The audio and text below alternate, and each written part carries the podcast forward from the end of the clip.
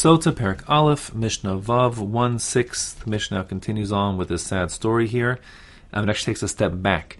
Uh, we had said in the previous Mishnah that the Cohen rips from the collar of her clothing on down. Um, here we take a step back and we say, what should she be wearing? Haisa miskasa belavanim. If normally she would wear white clothing, and that's what was sort of like made her look attractive, so then mechasa b'shchorim. Instead, we would dress her in like a black clothing so she looks less attractive. Um, and now, then we would tear down the shirt. Now, hayu aleha kli zahav, if she was wearing golden jewelry, vakatlios, like necklaces, uh, it's like a choker necklace, nizamim, nose rings, tabaos, finger rings. So then mavir mimeno kadei lenavla. We take all that jewelry off of her so that she should um, not look attractive. Uh, and this is part of the part of the process.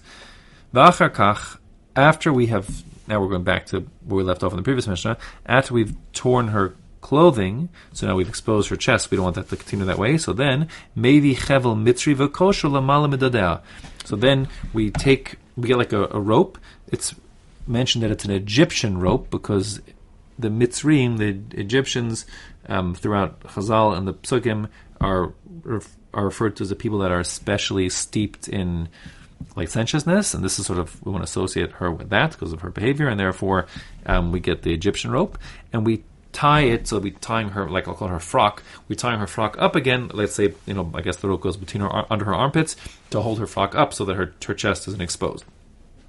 V'chola rotze liros. Whoever wants to see this whole procedure of this woman being disgraced, baliros is allowed to come watch chutz ma'avadea v'shivchosea, um, with the exception of her servants, male and female servants. Uh, the reason why is because if she has her, her servants standing by with her, she will um, that will engender some confidence in her. That's like her support system, and she'll feel sort of proud and confident that she has these servants at her side, and that would then impede any possible confession, which we're still trying to get out of her. So the point is, we don't want to not have that support system. Therefore, we don't let the servants come. The Mishnah says, "Mipnei shaliba gas behen, which I will translate here as because she draws confidence from them, um, being in her presence. Normally, liba gas ba or behen means something like a person is um, very comfortable, like you know is is comfortable around these people. But in this case, such as that you're comfortable around them, that she's actually getting some confidence. The point being that would their presence would make it less likely that she would confess. V'chol anashim mutaris lerosa, and all the women are permitted to come see her. Shneimar, as the pasuk says, "V'nivasru kol hanashim below saasena kazimas chena." Uh, this is the pasuk from Yechezkel. The pasuk says um, like the word from um, musar. Um, musar is you know like chastisement. So the point is "v'nivasru," the women will be chastised, kol hanashim, all the women, below ta'asena, and that will mean that the women will not do kazimas chena, like her licentious behavior. So they will learn from her.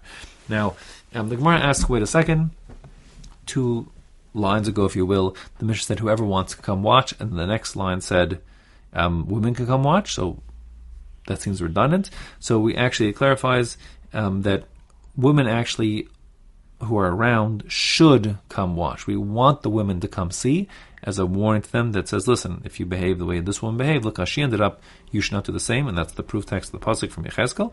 As for men, so men are permitted to watch if they want to, they don't have to watch if they if they don't want to, however.